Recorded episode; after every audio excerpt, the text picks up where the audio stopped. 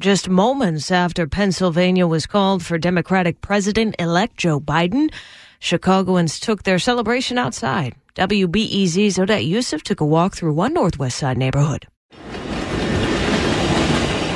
Ravenswood Manor is a leafy residential neighborhood in Albany Park. It centers around a popular playground and the train runs at street level. Normally, on a 70 degree day on a Saturday in November, I'd expect to see loads of people outside, walking dogs, tending yards, kids scootering. But it was quiet, eerily quiet, until around 1030 when fireworks went off.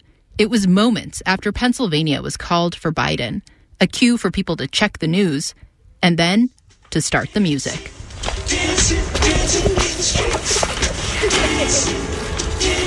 Alyssa Brody Seidler and her son spilled out onto their front lawn barefoot. The national suspense was over. Why did you come outside? I wanted to share the collective joy that I know a lot of people in the neighborhood are experiencing. And um, my kids and I wanted to uh, just come outside and celebrate in the sunshine on this beautiful day. While listening to the Grateful Dead's version of Dancing in the Streets, I continued on. In front of a three flat, a woman was on the sidewalk making some calls. Did you hear? Woo! I'm so excited. Kelly Johns' life has kind of been in stasis since Tuesday as the vote count dragged on in several states. But today, she was finally ready to venture out for a run. I just felt like, oh, yes, okay, now life can resume. As we're talking, Johns' neighbor heard us and came out onto her front porch. Hello. Who's talking about the election? That's Erin Filia. She and Johns have never really talked to each other before, just waved hi in the alley. Three, se- we actually knew that Biden had been declared because we heard fireworks going over there. oh my gosh, we were tuned in. We were, we were like waiting for it. We kind of like set up shop and we're sleeping in our living room with the TV. Oh just These neighbors are talking for the first time, and their first conversation is about, of all things, politics. In this neighborhood, in this city, it's fairly safe to assume they're on common ground. Still, it doesn't take long for differences to emerge.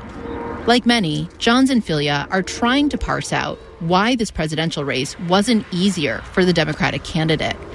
Johns credits people of color, specifically black women voters, with delivering Biden's win. Exit polls show that more than 90% of black women voted for the Democrat. I think part of what I'm so frustrated about is like, we're not a divided, we are a divided country, but we're divided white people. like, that's what all of this kind of, a lot of this showed.